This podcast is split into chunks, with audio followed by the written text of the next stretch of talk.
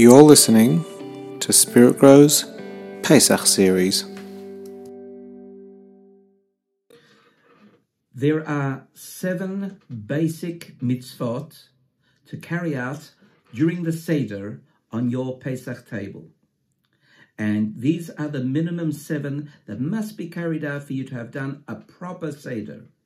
Everything else is wonderful and colorful and beautiful. However, make sure you include these seven elements.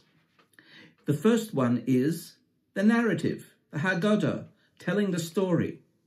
Remembering that we Jewish people, we don't have a sense of history, but we have memory. In other words, the Pesach table is an existential experience of how we felt when we left Egypt. Convey it to your children. Be inspiring. Say it with the joie de vivre and a sense of liberation. Read the Haggadah, and even if you don't do the whole Haggadah, read the narrative in sections. That's the first mitzvah. The second mitzvah is to be able to eat the matzah. Eat the matzah. Now, there are two kinds of matzahs. You've got the square matzahs, which are usually machine made, and you've got the handmade round matzahs. Of the round matzahs, you should eat at least half a matzah in one go, in one sitting during the course of the uh, uh, Seder, and the Haggadah tells you when to do so, and also to be able to do so leaning to the left. So we have the uh, Pesach eating of matzah. Matzah is transition from slavery to liberation. We ate it just as we were in Egypt and as we were leaving Egypt. So it's the transition. Eat it, concentrate on it, feel the liberation. Then you've got other mitzvahs. You've got the mitzvah of eating the bitter herbs, the maror. Yes, we do have to recall the challenge, the, the difficulty. What is the challenge and difficulty? God hiding. Here we were 210 years in Egypt, and God was hiding. And God finally revealed himself, herself, itself, and the pain of the past moved away from us. We were able to rid ourselves of that. But nevertheless, we should experience what our forebears had to experience. And that experiential taste of the maror, the bitterness of the bitter times, make sure you feel that bitterness as you eat the maror. Then we have the eating of the afikomen. What's afikomen? Some say it's actually a Greek word, uh, desserts, and we eat it at the end of the meal. Remember when we break that middle matzah, looking at Haggadah, you'll see the ceremony of breaking the middle matzah. The, la- the larger one is set aside to be eaten later. Some have the custom of uh, children hiding it and negotiating for its return. It's such an essential part of the uh, Seder as such. It's a mitzvah to eat the afikomen as a finality. Of course, it may not be wise to have these uh, custom of hiding it because it sort of suggests the notion of stealing, etc. In our home, we try not to give that kind of an example whatsoever. But they're eating off the afikomen, the last taste, the taste of absolute freedom of matzah, the humility of matzah, the ego abnegation of matzah. That's what we should have as the last taste in our mouth as we are completing the Seder as such.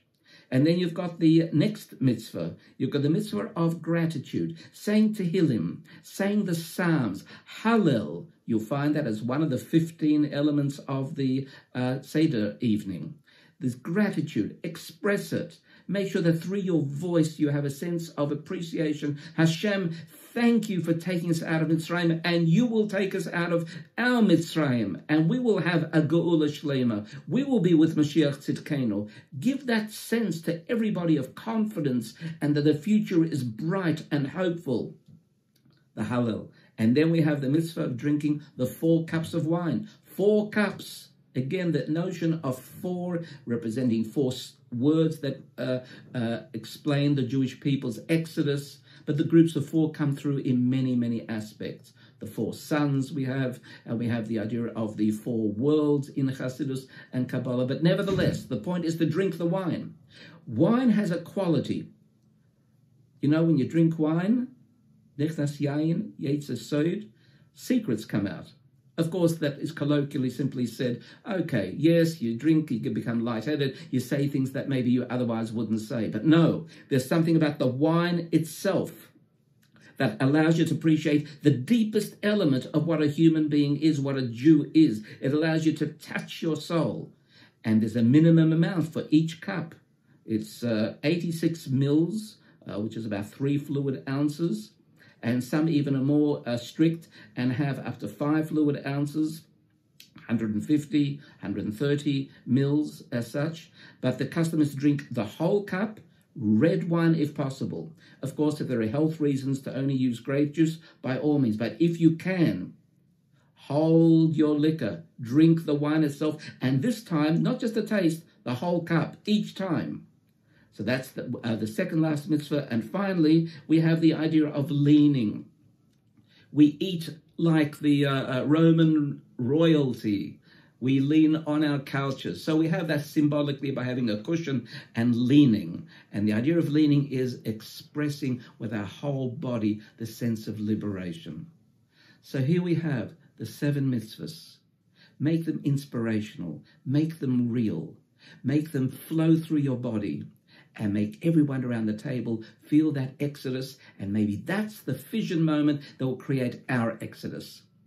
Have a happy and wonderful Pesach.